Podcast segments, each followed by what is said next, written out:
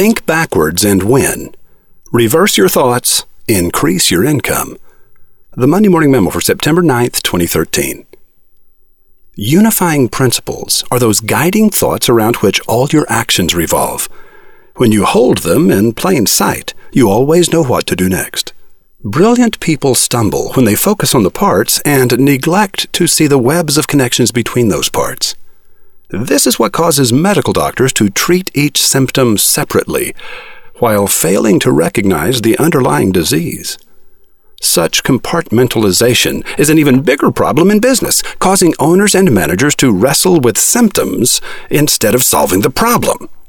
Not enough customers, low profit margins, high employee turnover, and negative online reviews are merely compartmentalized symptoms of a systemic malfunction.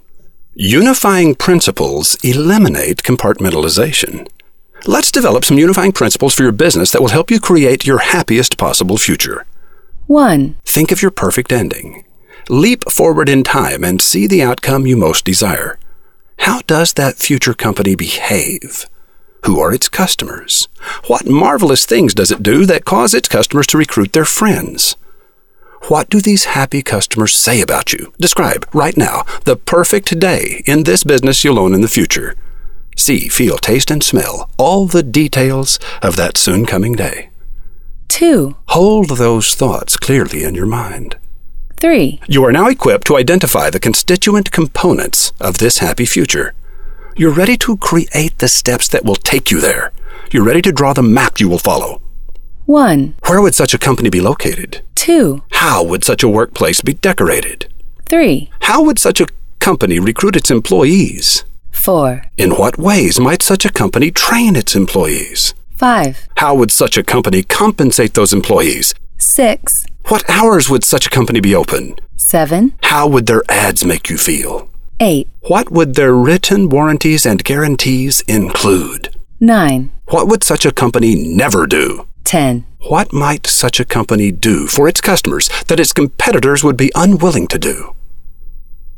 Are you beginning to get the picture? A clear and stable vision of the end goal is required to inform all the small choices that will bring that goal into existence. You've previously heard of Gestalt theory, but now you've actually used it. This particular application of Gestalt theory springs from TRIZ Principle 13. Turn it upside down, reverse the process, do it backwards.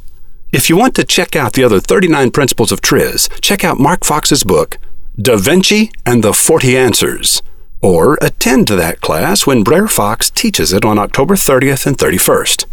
Wizard Academy cognoscenti Dr. Kary Mullis never heard of TRIZ Principle 13, but he instinctively used it to create polymerase chain reaction, PCR, the invention that opened the door for DNA research and won him the 1993 Nobel Prize in Chemistry. Kary said, Geneticists were looking for a needle in a haystack, so I said, why not turn the haystack into needles? Turn it upside down, reverse the process, do it backwards. That's how PCR was born. More recently, Kary used Principle 13 to create Altermune, the invention that will probably win him a second Nobel Prize. Speaking of that portion of our immune system that attacks foreign tissue and of how it has been studied for decades so that it can be suppressed during organ transplants, Kary said, Suppress it, hell. Why not aim it?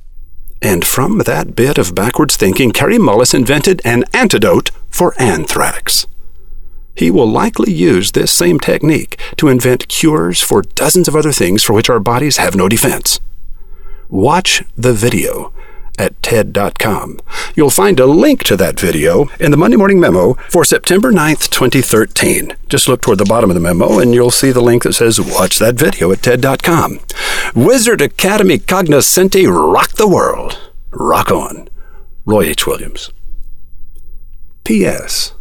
Most advertising isn't written to persuade, it's written not to offend. An ad too weak to offend is an ad too weak to persuade. Mission statements are even worse. Have you ever noticed they all say the same thing? A powerful statement forces the reader to choose between two sides of a line drawn in the sand. Rare is the business owner who has the courage to craft the mission statement that effectively asks the reader, So are you in or are you out? Roy H. Williams. By the way, tigers do not purr. BillTrack50.com is a comprehensive online portal that lassos millions of pages of legislative gobbledygook, organizes them, and presents the documents in a logical and easy to access manner for business owners across America. Healthcare reform, gun control, gay marriage, global warming, what's being legislated and how might it affect your business? Karen Suhaka is turning free government data into small business gold. Get your share at MondayMorningRadio.com.